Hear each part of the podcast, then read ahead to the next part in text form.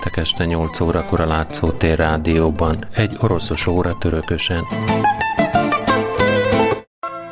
A kvíz kérdés következik. Egyszerre felkapott, meghiúsul. Mi a közös bennük? A válaszokat a rádiókokat látszótér.hu e-mail címre várom még egyszer a kérdés. Egyszerre felkapott, meghiúsul. Mi a közös bennük?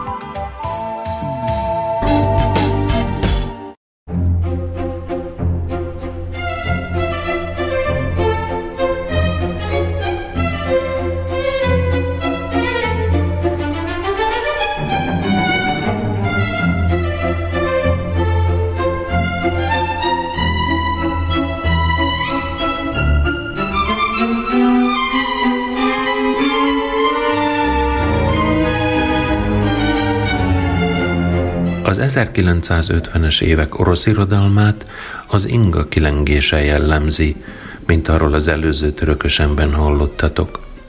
53-ig kézi vezérelt témák, silány megvalósítás és ellehetetlenített szerzők jellemezték az irodalom főirányát és szegélyeit is, de persze utóbbiak, ha az asztalfióknak is, de folytatták értékálló alkotó tevékenységüket – Stalin halála után kezdetét vette az enyhülés, az olvadás időszaka, ami megnyitotta a kaput jelentős szerzők, például Lidia Csukovszkaja, Viktor Nyekraszov, Anatoly Ribakov, Emanuel Kazakevics vagy Vera Panova előtt.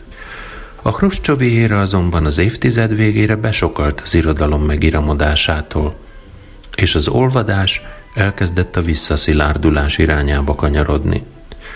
A mai törökösemben három szerzőről, Viktor Astafjevről, Grigori Baklanovról és Vasil Bikovról, meg a műveikről fogok mesélni. Közös bennük, hogy témájában visszanyúltak a háborúhoz, de annak kibontásában merően új megközelítést alkalmaztak.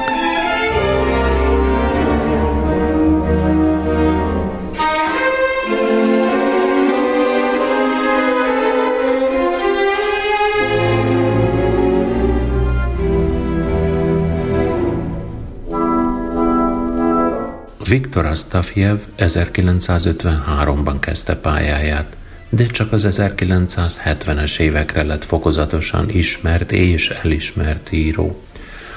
Árvaházban nőtt fel, vasutasként dolgozott, a természetnek elkötelezett író. Szibériában született 1924-ben, ez művei többségének helyszíne is, és haláláig Krasznojárszkban lakott. Először elbeszéléseket foglalt kötetekbe, az olvadás korára jellemző című Jövő tavaszig, ami 53-ban jelent meg, és Olvad a hó, ami 1958-ban. Ezeket követte a Hegyszoros 59-ben, az Öreg Tölgy ugyanabban az évben. Részt vett a második világháborúban, ahol megsebesült. Műveinek egyik fő témája a háború. Hosszabb lélegzetű művei is a kis próza formai jegyeit mutatják. Gyakran tűnnek fel bennük önéletrajzi elemek, a kis regények, hosszabb, rövidebb novellák, idővel laza ciklusokká bővültek. A mai pásztorjáték a háborús próza egyik jellemző darabja. Ebben a közhelyszerű szentimentalizmus súroló alaphelyzet, katonafiú és parasztlány találkozása egyetlen éjszakára, és az ezzel együtt járó bensőséges erotikum egyensúlya, egyfelől a nyers, naturalisztikus háború ábrázolás, másfelől a műfajban és a címben is előrejelzett, felülemelkedő, tárgyilagos hangvétel. A történet is kiózanítóan kerekedik. A főhős meghal, de nem csatában esik el, hanem hanyagul ellátott és ostobán szerzett sebébe hal bele.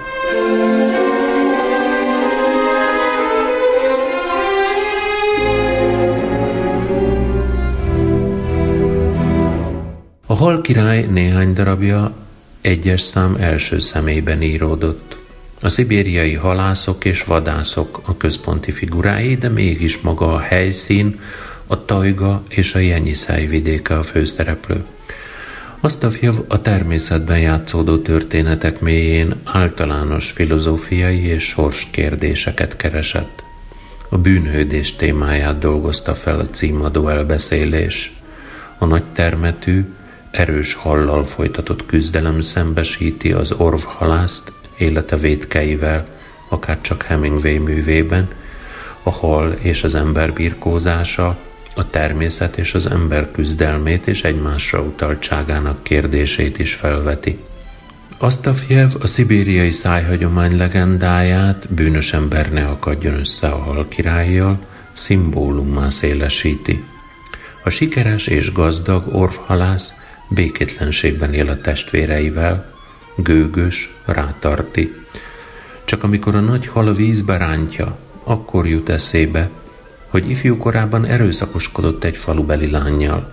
Megszegte a hagyományos, íratlan erkölcsi törvényeket, nem tisztelt családot, asszony, természetet, nem vette komolyan a király legendáját, és, amit Astafjev kisé váratlan logikával eléggé didaktikusan ide kapcsolt, a vallást is elfeledte.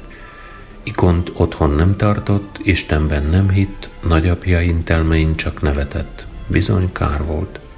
A nagy hal sátáni teremtménynek tűnik, kígyószemű, undorító lény.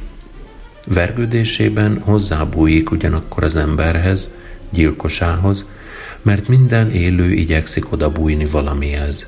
Ember és állat egymásra utaltak. A halász utolsó erejéből ordítva bocsánatot kér mindenért az éjszakától, és ezzel levezekli bűnét. Csodás megmenekülésével fejeződik be az elbeszélés. A halotti tor is az ember és a természet kényes egyensúlyáról szól. Rénszarvasra les az orvadász, közben segítőjét megöli egy medve, így a szarvast elszalasztva a medvét kell leterítenie. A medve nem a támadó orvadászt, hanem helyette a vétlen ember töli meg. Kiszámíthatatlanok az erőszak következményei. Az Aranysellőknél című darabban kislányát veszti el az orvhalász, mint a mesékben a távolban elkövetett bűnükért az ártatlanok halálával, gyermekük áldozatával megfizető hősök. A csepp egy halász kirándulás keret történetében a tajga szépségét énekli meg. A szívnek megnyugvása, a derű, amit régi módon üdvösségnek neveznek, fogja el az elbeszélőt. Aki a háború után negyed századdal is azt rebegi az erdőben, milyen jó, hogy nem öltek meg a háborúban, és megérhettem ezt a reggelt. Azt a fiam szembeállítja a város zúgó zakatoló világát a csodás tajgával, ahol a lelke azzal a meggyőződéssel telik meg, hogy a világ mindenség végtelen, és az élet biztos alapokon nyugszik.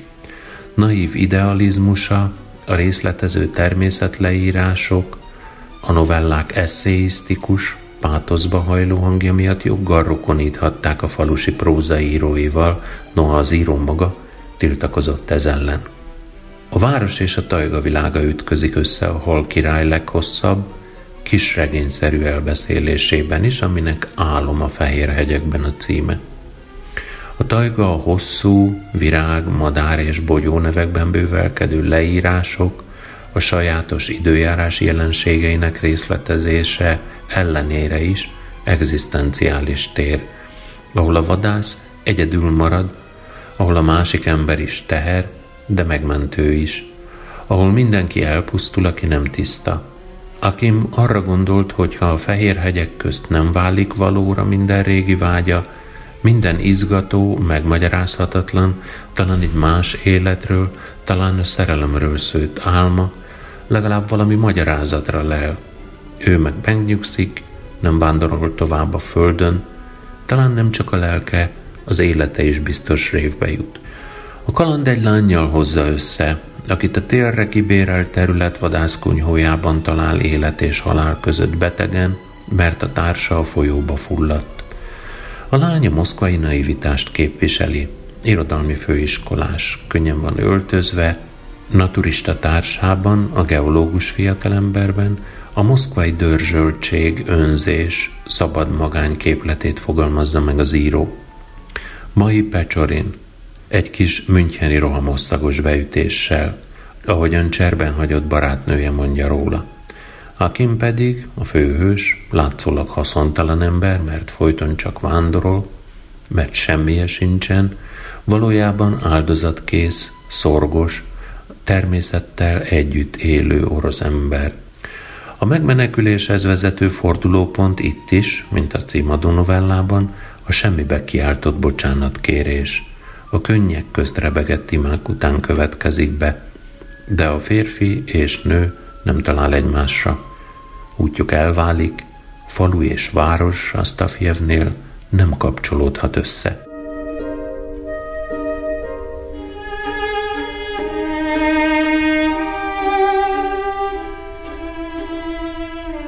Az 1978-as, az utolsó főhajtás ismét a régi falusi hagyománynak, az egykor volt falu értékeinek szól. Ezeket a nagymama, Katerina Petrovna bölcs, életerős alakja testesíti meg. Mellette az unokája, az önéletrajzi vonásokkal felruházott Vitya Potilicin a falu elsorvadását világvégeként éli meg. Az 1986-os a szomorú detektív, amelynek más fordításában szomorú detektív regény is lehetne a címe, a szovjet falu pusztulásáról ad körképet egy vidéki rendőr esetein keresztül. Astafjev kiaknázza a modern, népszerű krimi műfajában rejlő lehetőségeket, de az erőszakba és alkoholizmusba merült orosz vidék felmutatása, az üllésről készített látlelet, olyan elhivatott szerzőt sejtett, aki meg van győződve az író társadalmat megváltoztató szerepéről. A 92-94 között született, elátkozottak és meggyilkoltak, ismét a háborús témához tér vissza. Az eddigiekhez képest viszont más megvilágításban. A nagy vitákat kiváltó regényben a büntető századok és táborok világán keresztül a háborút kegyetlen, romboló gépezetnek ábrázolja.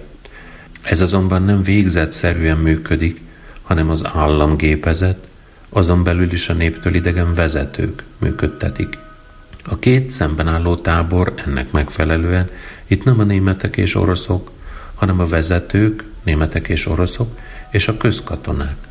Azaz a válaszvonal nem a nemzetek között, hanem a nemzeteken belül húzódik. A regény kulcsjelenete az egészséges paraszti mentalitást képviselő Sznyegirjov fivérek kivégzése.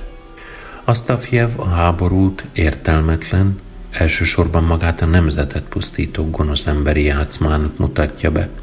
Sajátos értelmezésében az orosz és német egyszerű katonák, egyformán áldozatok, és hogyha az oroszok értéke primér földközeli ösztönösségükben van, akkor mellettük a német közember, a nyugati kultúra hordozója.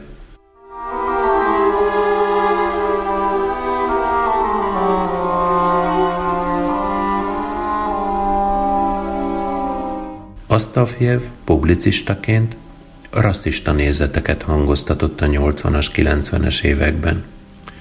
Nagy port vert fel vitája 87-ben Nathan Eidelman zsidó származású történésszel, aki Asztafjev grúzokat gyalázó írása kapcsán arra figyelmeztette az antiszemitizmusát is nyíltan hangoztató írót, hogy kirekesztő világnézetű ember nem lehet igazán nagy művész.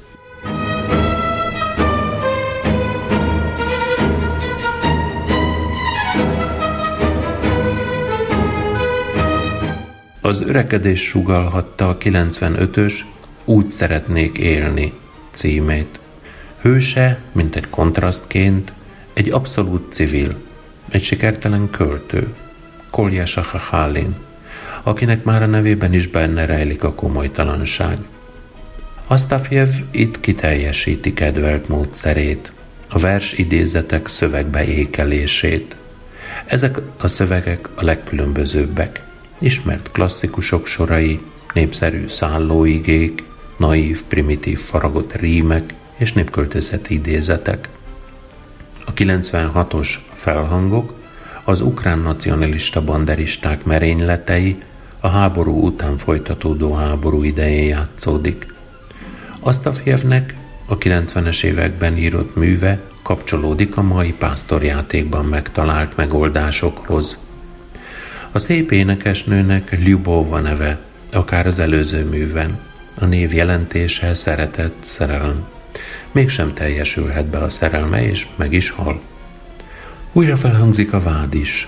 Az emberek elvesztették vallásos érzésüket, az imádság képességét. Talán ez volt a mai pásztorjátékban Boris bűne is, amiért el kellett pusztulnia.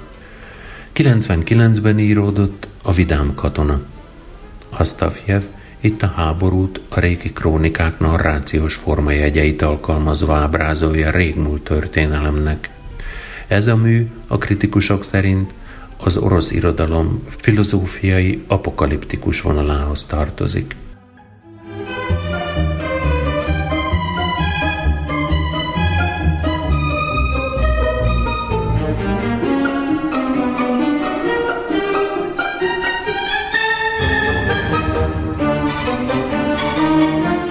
Grigori Baklanov 23-ban született, az iskolából a frontra került nemzedék tagja, de csak a Gorki állami főiskola elvégzése és a kolhozok életéről szóló korai elbeszélések után az 50-es évek legvégén talált vissza a háború témájához. A 69-es Egy nap és egy egész élet című romantikus háborús történet lehetőségét villantja fel háború utáni, egyáltalán nem romantikus befejezéssel. Egynapos háborús szerelemből született gyerekével él Kátya, és nem hajlandó kompromisszumokra. Nem megy hozzá sem a háborúban megcsalt, magára maradt férfi ismerőséhez, sem fia osztálytársának papájához, aki az egyetlen papa az osztályban, a többiek mind elestek a háborúban. Fia kamasszál cseperedve kutatni kezd az apja után, és amikor a nyomára jut, elindul, hogy meglátogassa. A hírre Kátya nevetségesen fiatalos ruhát vásárol, kicsinosítja magát, és így várja a fiát az állomáson, aki egyedül érkezik. A szűkszavú, szinte vázlatos elbeszélés jelenetek sora, Mindössze annyit akar elmondani, hogy mindenki rendes, mégis mindenki boldogtalan. Nincsenek hősök, és boldog vég sem.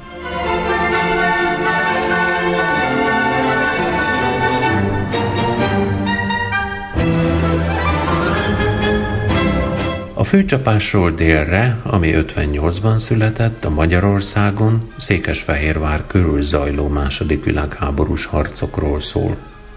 Szintén háborús regény a holtak nem fogják szégyelni magukat és a két tűz között. De mindkettő csak előkészülete a nagy háborús mérleg megvonásának. A 66-ban született 1941. júliusa című műnek, amely valódi történelmi regény.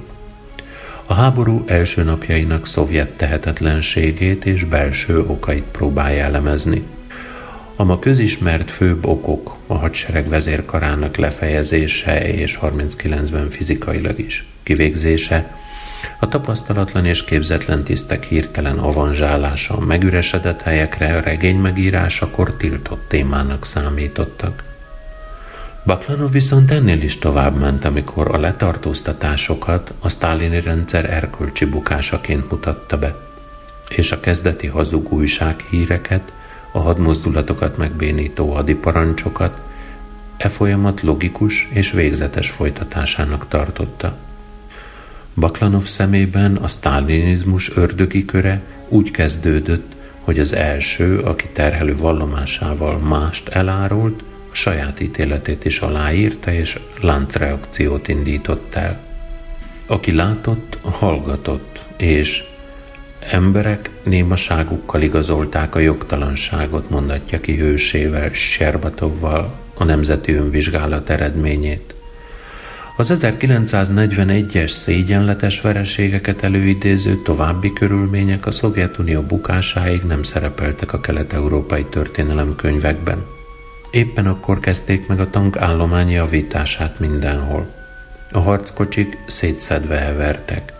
Az új katonai repülőterek építésébe éppen belekezdtek, de a régieket már bezárták. A németeket a baráti szerződés értelmében a hadi objektumokon is vendégként fogadták. Baklanov regényében a főszereplő nem hal meg, hanem a fiát veszti el, akinek naivitását és a rendszerbe vetett vakhitét nem merte kételyekkel vagy kérdésekkel megzavarni. Az ifjú Serbatov magabiztosan hangoztatja, hogy akiket éjszakánként elvisznek, mind bűnösök, és ezzel a fiatal, tiszta, naív élet elvesztésének tragikuma némileg halványul. De vajon bűnöse az, aki becsapott, merül fel a kérdés a halottak és túlélők mérlegének megvonásakor. Baklanov jelzésszerűen, de határozottan felveti a német antiszemitizmus árnyékában megbújó belső, hadseregen és országon belüli orosz antiszemitizmust is. Regénye a hivatalos, hősi sematikus háború ábrázolással szemben az új, de heroizáló, a lövész árkok hétköznapjait véres valójában, ugyanakkor lélektanilag hitelesen ábrázoló vonulat része. Ezzel nagy vitákat is keltett.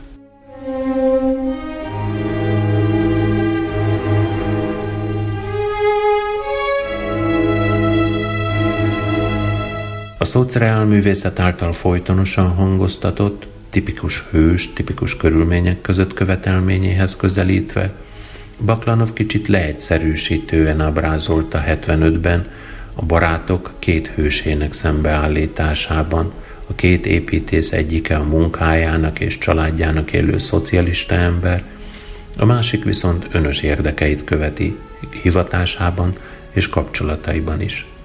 A 79-es, örökre 19 évesek lapjain Baklanov olyan főszereplőt alkot meg, aki minden tekintetben szovjet ember. Lelkesen dolgozik, önfeláldozóan harcol, jó barát és művelt ember. Apját igaz, letartóztatták, szerelme anyja német, de Baklanov ennél tovább nem megy az egykor tiltott témákra való óvatos célozgatásban. A háborús történetében elkerül minden szabályosságot. Front élet és hátország élet tapasztalataiból állítja össze egyszerű történelem filozófiáját. A történelem előrelendítéséhez mindenkinek erőfeszítésre és mindennek az egybevágására van szükség. Viszont ahhoz, hogy kerékvágásából kilendítsék, egy elég egyetlen kavics – a történelembe bele tud rondítani a legutolsó kutya is. Baklanov fő kérdése a hogyan kapcsolódik egyik dolog a másikhoz, nem csak az egyén egzisztenciális választásait, hanem a történelmet is véletlenszerű eseménysorozatnak mutatja be, amely alól a tisztességes helytállás optimális egyéni erőfeszítései sem jelentenek kibúvót. Baklanov cselekményének szerkezetét is ennek a szemléletének helyezi alá. A főhős előérzetei nem válnak be. Nem akkor hal meg, amikor megérzi, nem is a babona szerint harmadik sebesülés viszi el, és amikor azt túléli, nem harcban esik el. Sokszoros véletlenek folytán jut a sebesülteket szállító szekérre, és csak őt találja el a lövedék aki éppen pár pillanatig a szekér mellett sétált. Némileg hasonlít ebben a deheroizáló megoldásban azt a művére a mai pásztorjátékra.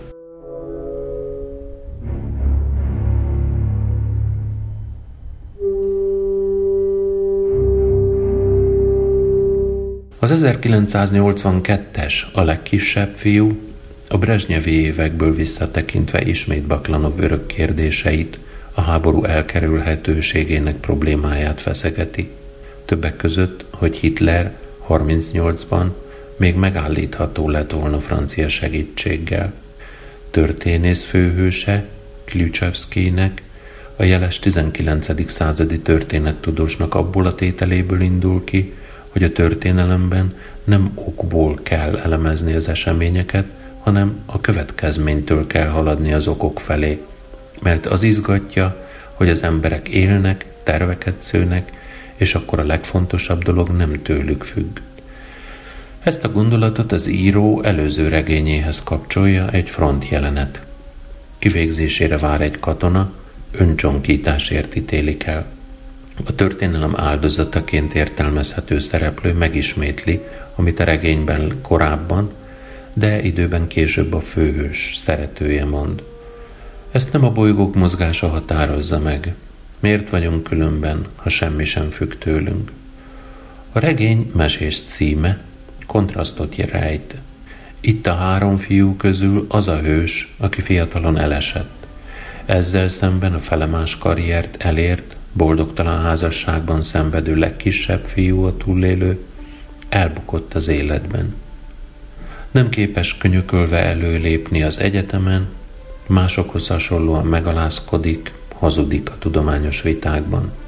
Snob felesége vásárlási lázban ég, dácsa, autó és rangkórság bűvöletében.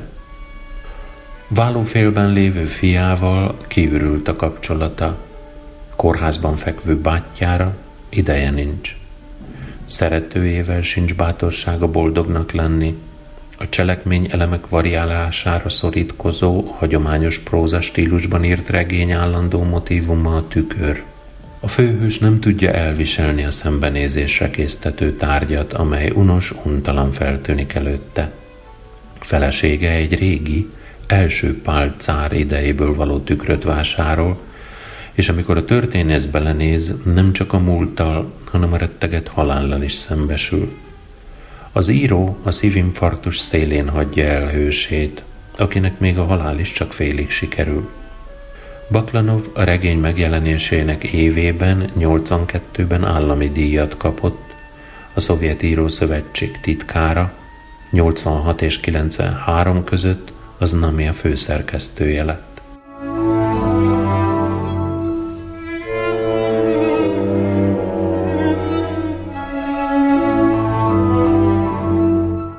90-es években is hű maradt önmagához.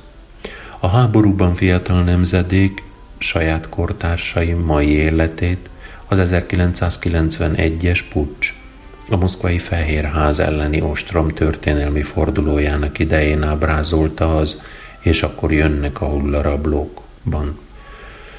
Yuri Losev filmrendező életét egy külön bevezető rész kapcsolja a háborúhoz. Losev egykor szülei sírjához tért meg a háborúból, és nekik újságolt a fennhangon, győztünk. A regény, mintha éppen erre a szóra felelne. De aztán itthon vesztettünk.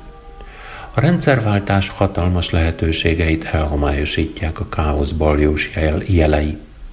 Az értelmiség lassan elszivárog, a zsidók emigrálnak méghozzá nem ritkán Németországba, a háborút járt oroszok számára az ellenséghez, a zsidók szemében Auschwitz kiötlőinek utódaihoz, de mindenképpen és szégyen szemre az orosz fasizmus elől.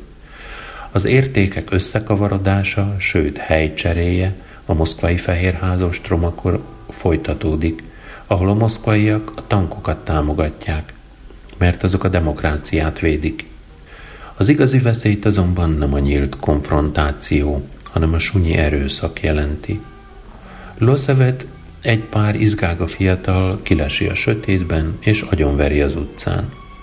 Halála után érkezik otthonába egy levél, amelyben egy hadirokkan nő megírja, hogy Loszev egyik barátja végezte ki Loszev bátyját a háború alatt. A Baklanov regényekben megszokottan jelenlévő megtartó szerelem, itt az idős, családos férfi és egy fiatal színésznő kapcsolatában jelenik meg. Baklanov nem váltott hangot a rendszerváltás és az attól nem független stílusváltások után.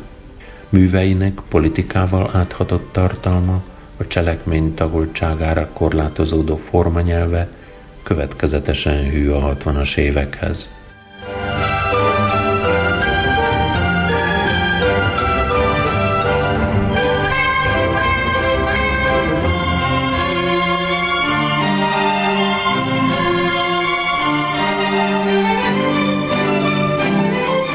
Az 1924-ben született Vasil Bikov belarusz író, de az orosz irodalomnak is egyik meghatározó személyisége. A 70-es évektől maga fordította oroszra írásait. több művét először oroszul publikálta, és kétnyelvű íróként a fordítás hatására tovább alakította az eredeti belorusz változatot.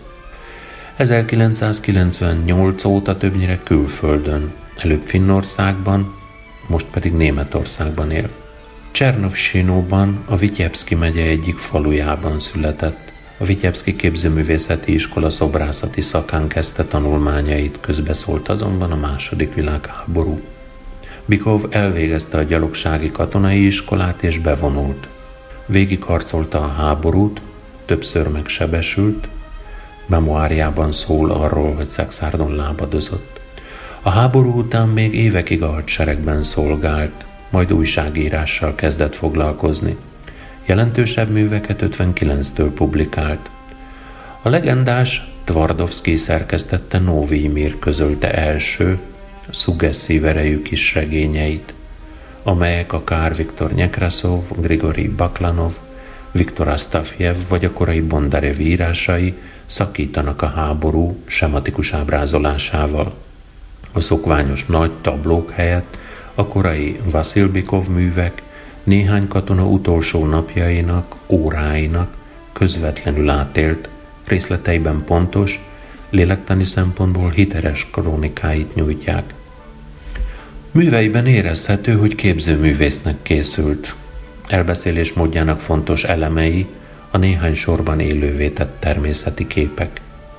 A bikovi történetek állandó hátterét alkotja a táj fenségessége, vagy a háborútól megzavart nyugalma, vészjósló hangulata. A szobrászművészet sűrítő lényege érzékelhető az egyes jelenetek látványszerűségében és a szinte mérnökien precíz szerkesztésben. Kis regényei, regényei a bennük feszülő drámai erő miatt filmre kívánkoznak, ezért többet közülük meg is filmesítettek.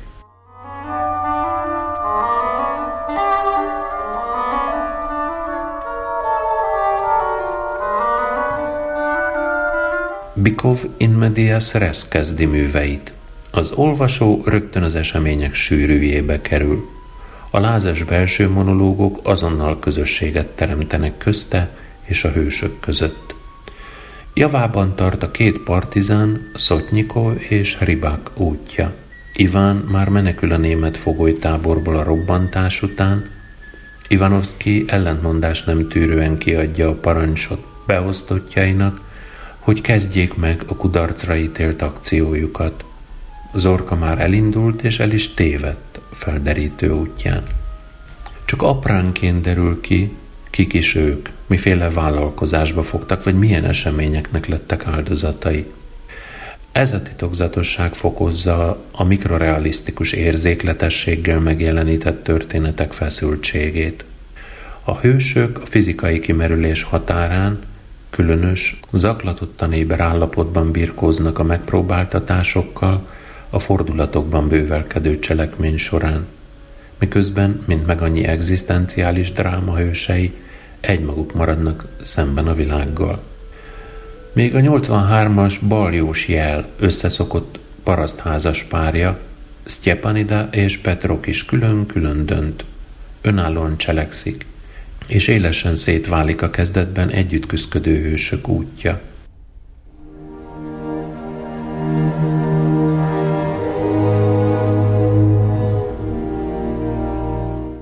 Bikov egészen a 80-as évekig nem szakadt el a háború témájától. Interjúiban azt vallotta, hogy a háború teremtette helyzetekben többet lehet megtudni az emberről, élesebbek az erkölcsi konfliktusok.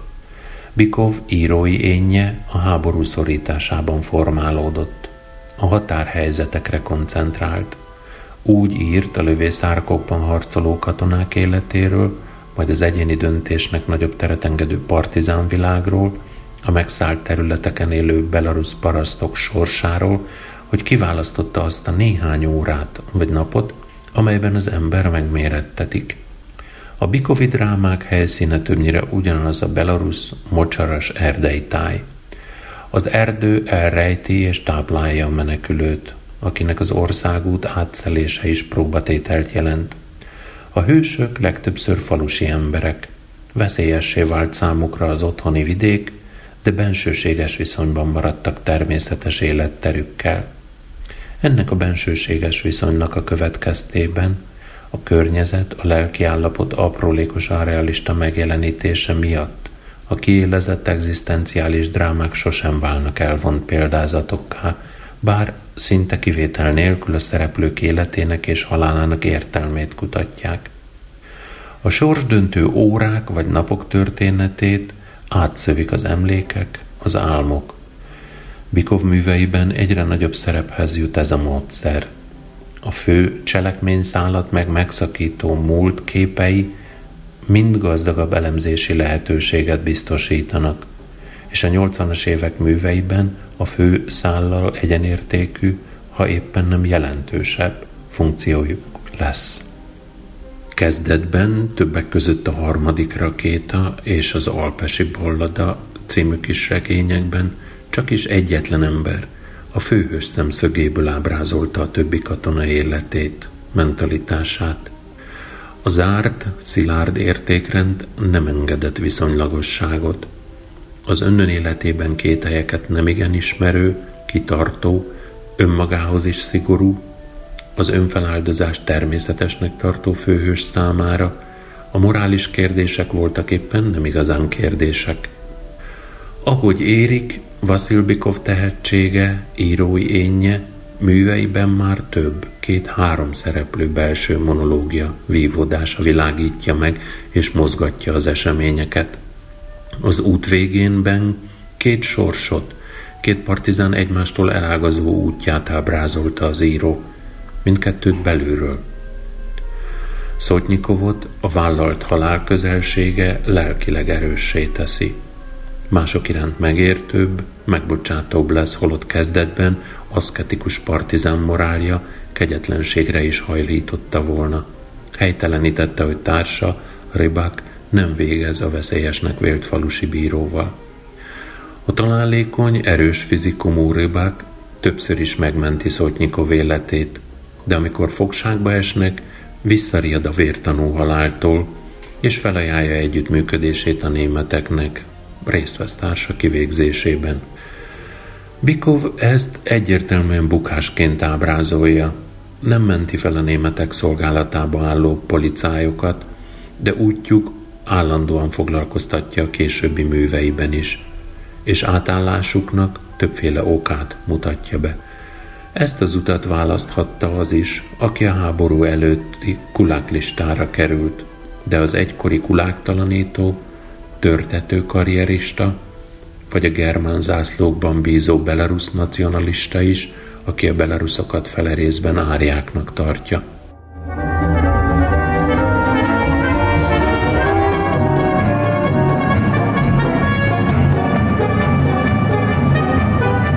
60-as, 70-es években keletkezett írásokban a pusztulás közelsége nem csak megméri a hősöket, de minduntalan arra is ösztönzi őket, hogy próbálják meg értelmessé tenni társaik értelmetlen halálát.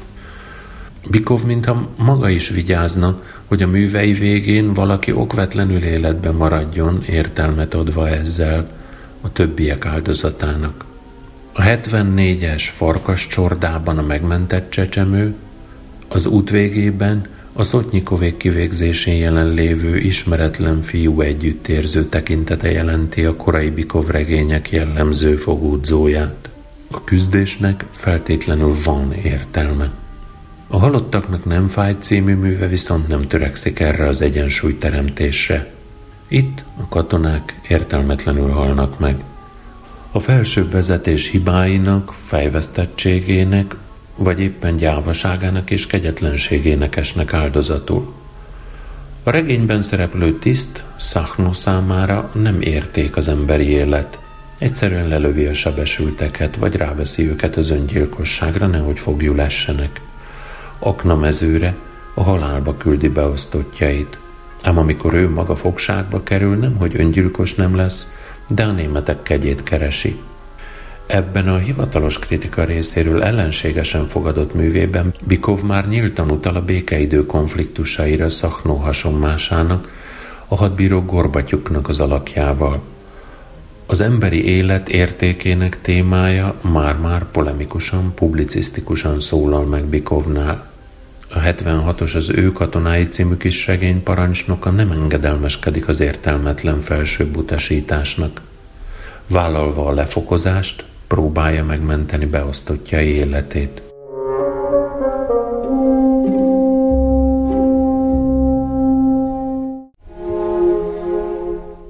A 80-as években írt művek atmoszférája már egy lezáratlan és lezárhatatlan vitát folytató gyötrődő íróra val.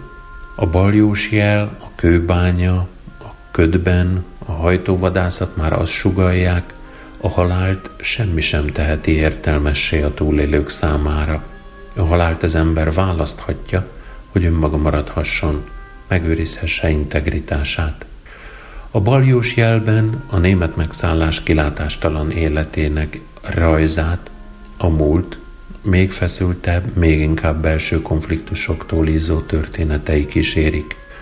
Az emlékek, a múltbéli események, a nincstelen nap számosok nyomorúsága, földhöz juttatása, majd az erőszakos kollektivizálás nem puszta betét történetek, amelyek a háborús élet drámáit magyaráznák.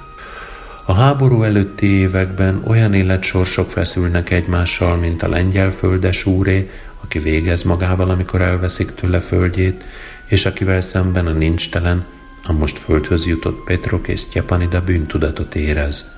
Vagy a napszámos segítségére szoruló, ezért kuláknak mondott magányos, idős asszony sorsa, vagy az ugyancsak igazságtalanul letartóztatott kolhoz elnöké.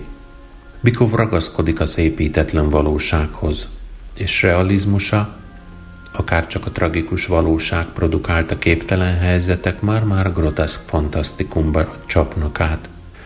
Víziószerű, ahogyan a békeszerető falusi Petrok látja Minsk utcáit. Végtelen sorban csak ablakok meg ajtók. Energikus felesége parancsolta fel a fővárosba, hogy ott átadja az aláírásokat, amelyeket a kuláklistákra tett elnök megmentésére gyűjtöttek a faluban. Groteszk behajló jelenet, amikor egy semmit veszni nem hagyó parasztgazda, aki gondosan elrejt egy elveszett bombát, hajlandó azt eladni Sztyepanidának. A malacért. Pontosan tudja, hogy Sztyepanidának ezt az egyetlen állatot sikerült megmenteni a németek elől. A teljesen kifosztott, megalázott Sztyepanida ugyanis kétségbe esett lázadásában fel akarja robbantani a hidat, amely összeköti a települést a rossz külvilággal. A különös vásár mindkettőjük vesztét okozza, de Sztyepanida nem hajlandó engedelmesen fogjulesni, ezért inkább magára gyújtja a házat. Bikov részben szüleiről mintázta a regény főhőseit, talán ezért is ez a leglíraibb könyve. A lázadó Sztyepanida és a meghunyászkodásra inkább hajló, ám poétikusabb lelkű Petrok ösztönösen cselekvő emberek. Őket magukat is meglepi egy-egy tettük – Sztyepanida nem tudja nem bedobni a kútba a németek puskáját, a valóság elől menekülő Petrok váratlan lázadásként becsíp a csendőröknek főzött vodkától, így sietteti az elhurcolását. A művilága, eltérően a többitől, nem olyan szigorú keretek közé szorított, nem annyira a választásra kihegyezett. A váratlan, illogikus elemek révén tágasabb lesz, mint a még egérutat sem hagyó könyörtelen valóság. A kőbánya csupa realista elemből építkezik. Alapötlete a kőbányában egyre csak ásó szívbeteg öregember érthetetlen, értelmetlen konoksága, mégis bizarr. A rendezetlen lelkiismeret meghökkentő reakciójára épül. A regény hőse, Agejev, tiszt volt a háborúban, majd partizán, ezután a békeidőben több évtized múltán megözvegyül, nyugdíjba megy, és akkor elutazik egy kőbányához, ahol a háború alatt a csodával határos módon életben maradt a saját kivégzése után. Sátorban él, és egyre csak ás, hónapokon keresztül, hogy megbizonyodhasson róla, nem volt a kivégzettek között az a lány, aki annak idején miatta bukott le. A háború alatt ugyanis Agejev sebesülten ide került, az akkor megszállt faluba, és a csendőr, aki rájött kilétére, aláíratott vele egy iratot az együttműködésről. Bár azonnal figyelmeztette a partizán összekötőt, ettől kezdve mardosta a félelem, hogy nem bíznak meg benne. Végül mégiscsak kapott megbízást a partizánoktól. Robbanóanyagot kellett eljuttatni a pályaudvarra. Türelmetlenségében szerelmét Mariát bízta meg a szállítással. Lebuktak, ő maga ugyan túlélte a kivégzést, de életét nem úgy élte le, ahogy szerette volna, hanem összevisszaságban, a lelki ismeretével viaskodva, tele hibákkal és balsikerekkel. Az öreg Agajevhez a kőbányánál hozzászegődik Semyon. Ő az egyetlen, aki a maga bőséges élettapasztalatával nem csodálkozik rajta, nem foggatja, csak mesél. Semyon hős is, lázadó is, áldozat is. A háborúban aknamezőre küldte parancsnoka, túlélte a robbantást, de karját elvesztette. Majd cselből beállt policájnak, hogy így szerzett fegyverével befogják a partizánok. Szibériában is élt, nyolc évig, és Agajev ott létekor halt meg, nyomorék, iszánkos emberként. A regény harmadik idősíkját azok a történetek alkotják, amelyeket a fiatal Agajevet bújtató papné mesél a forradalmat követő évekről, férje meghurcolásáról, haláláról. Ezek jelenítik meg a keresztény morált, amelyhez már a korábbi Bikov műhőse, Szotnyikov is közel került útjának végén. A regény nem zárul összegzéssel, nyitva hagyja a főhőst kínzó kérdéseket. A feloldatlanságra utal, hogy az öreg Agejev végül meghagyja magának a reményt, nem assa fel az egész bányát. A kőbányát betemető buldózerek a lezáratlanság véglegesítését jelzik. Látszólag képtelen a Ködben című kis regény ötlete. Két partizán azzal a feladattal érkezik a németek megszállta faluba, hogy végezzen az árulónak hit szusjednyával.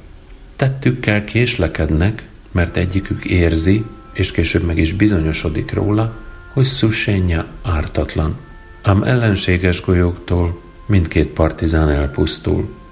Az áruló pedig, miután sikertelenül próbálta menteni életüket, és egyedül maradt az erdőben, öngyilkos lesz.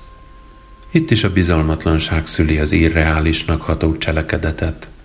A három ember gondolataiból kibontakozó történet során kiderül, hogy a sorsába inkább belenyugvó, mint sem harcba szálló Szussenya számára elfogadhatóbb a választott halál, mint a bizalmatlanság falába ütköző, lehetetlenné tett élete. A hajtóvadászat a 30-as évek közepén játszódik. Ugyanaz a poétikai megoldás érvényesül benne, in medias res kezdés, jellegzetes téridő, a kisregény a Belarus erdei mocsaras vidéken rejtőzködő menekülő ember utolsó óráit írja le, de már nem a partizán menekül a németek elől, hanem a száműzetésből hazaszökött kulák az övéi elől. A lázás menekülés közben az emlékek mozaikjaiból ismerhetjük meg életének történetét. Az egykori szegény paraszt földhöz jut, keményen dolgozik, már-már boldogul is, és komszomolista fia rábeszélésére cséplőgépet vesz. Gépét használják a szomszédai is, de végül emiatt kerül kulánk listára.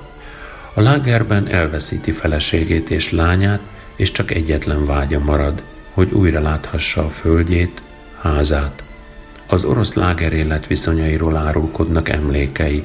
Felesége halála után a fogoly nem akarja egyedül hagyni a kislányát, és magával viszi a fa úsztatásra. Főnöke ráveszi, hogy ellenőrzéskor rejtse a jéghideg vízbe a kislányt, aki emiatt megbetegszik és meghal. A főhős ezután többször is szökni próbál, és egy sikertelen kísérlet után megtudja, hogy az őt társul fogadó köztörvényes bűnözők csak azért vitték magukkal, hogy élelmük fogytán őt tegyék meg. Éveken át egyetlen reménye a fia, aki annak idején megszakított velük minden kapcsolatot, de ő úgy reméli, csak kényszerből. Amikor a bekerített ember meghallja az ellenei folyó hajtóvadászat irányítójának hangját, és fiára vél ráismerni, elmerül a mocsárban.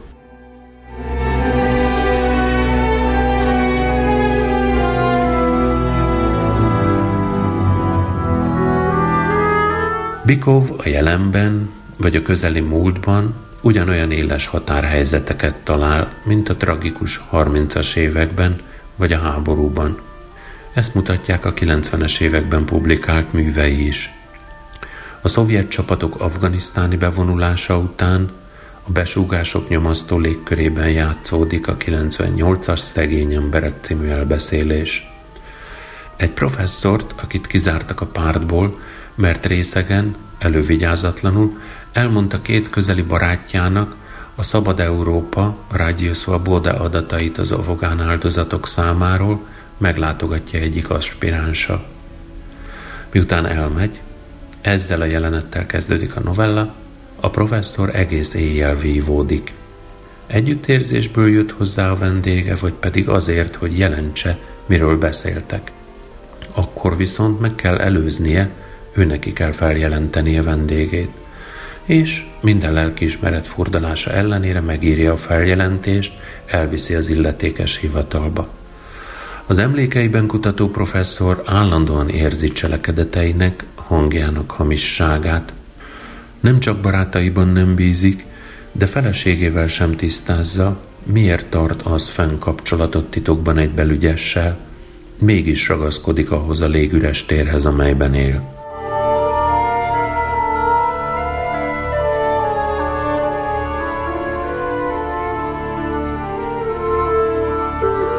Bikov késői elbeszéléseiben a meghatározó képek, például a sárga homok, az elakadó teherautó, a sötét cső önmagukon túlmutatnak, a szovjet-belarusz társadalom alapszimbólumainak érezhetők. A 97-es sárga homok megint a 30-as évekbe visz vissza. Hat embert közös kivégzésre szállítanak. A teherautó elakad, és bár csupán egy őr kíséri a foglyokat, közülük öten, az egyéni gazdálkodó paraszt, a belarusz nyelven író költő, az egykori fehér tiszt, a volt csekista, aki túllépte hatáskörét, továbbá a fogságban is a pártot szolgálni akaró bolsevik, engedelmesen segítenek tovább lendíteni a járművet, amely a halálba viszi őket. Szökésre nem is gondolnak. Áldozott szerepre nevelte őket a társadalom. Hová is szöknének? No meg a családjuknak is ártanának. Egyedül a társadalmon kívül álló köztörvényes bűnöző nem vesz részt ebben az abszurd cselekedetben. Törött kulcsontja miatt ugyan nem szökhet, de gúnyolódik a többieken, és az őr szemébe mondja, amit az is tud, hogy miként volt kollégájára, rá is előbb-utóbb sor kerül. Végül senki sem kap kiváltságként külön sírgödröt, mindannyian ugyanabba a sárga homokba, közös sírba kerülnek. A novellából készült filmet az író 98-as interjúja szerint egyszerűen eltüntették. Nem merték nyíltan betiltani sem. A 97-es népi bosszúállók keserű, groteszk hangú írás. A Hruscsovi olvadás idején játszódik a történet, egy faluban elterjed, hogy visszajött a csekista Uszov, aki a háború előtt a félfalut lecsukatta, majd a háború alatt eltűnt.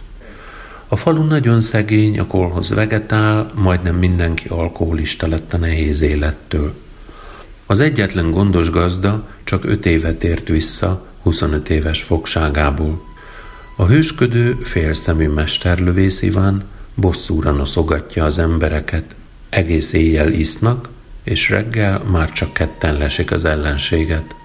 Iván részegen elalszik, egyedül a tanító marad ébren, aki nem rég lett pártag, és nem tudja, az új időkben milyen sors vár a besúgókra, megköszönik-e szolgálataikat, vagy számon kérik rajtuk.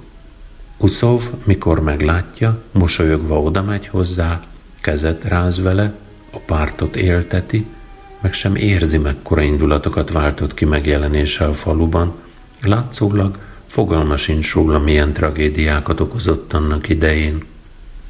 A 98-as A cső már-már szürrealisztikus mű. Szorongásos álomra emlékeztet. A cím, a halottaknak nem fáj, egyik legtragikusabb jelenetét idézi, amikor a németek elől menekülő csoport egy gázvezeték csövében bújik meg, és Szachno, a főhős távollétében ráveszi annak sebesült barátját, lője főbe magát. A gázcsőben eldörtülő pisztolylövés egy életen át tartó kínzó emlék marad az érezhetően önéletrajzi ihletésű hős számára. A 98 áprilisával keltezett novellában újra megjelenik a gázvezeték csöve, amelybe a részek kultúros, hazafelé tartva behúzódik az eső elől. Megtudjuk, hogy csak kultúros, mert bár az egyetem után beszervezték, tanárként nem volt hajlandó jelenteni egy kollégája általa is osztott véleményét a 68-as prágai bevonulásról, a négy szemközti beszélgetés teljes szövege azonban a belügyi szervekhez került. Elalszik, és mire felébred, a csövet behegeztik, és ő hiába keresi a kiáratot. Az orosz irodalom filozofálgató, alkoholista őseinek utódaként a sötét csőről Belarus sorsára asszociál, és hogy felhívja magára a kintiek figyelmét, de valamiféle belső késztetése is, kiabálni kezd. Ki kiabálja magából mindazt, amit magába folytott évtizedeken át, majd felhagy a szabadulási kísérletekkel. Nyugalomra és szabadságra talál a csőben.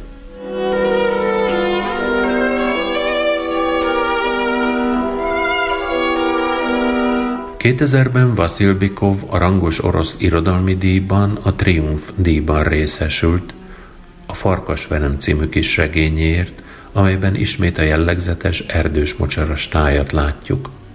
Ez a táj azonban nem nyújt menedéket a kinti életből ide menekülőknek. A megerőszakolásáért bosszút álló kis katonának és az önkényes ügyészi vád elől hajléktalan alkoholistának. Ez a táj Csernobili atomkatasztrófa sújtotta radioaktív zóna.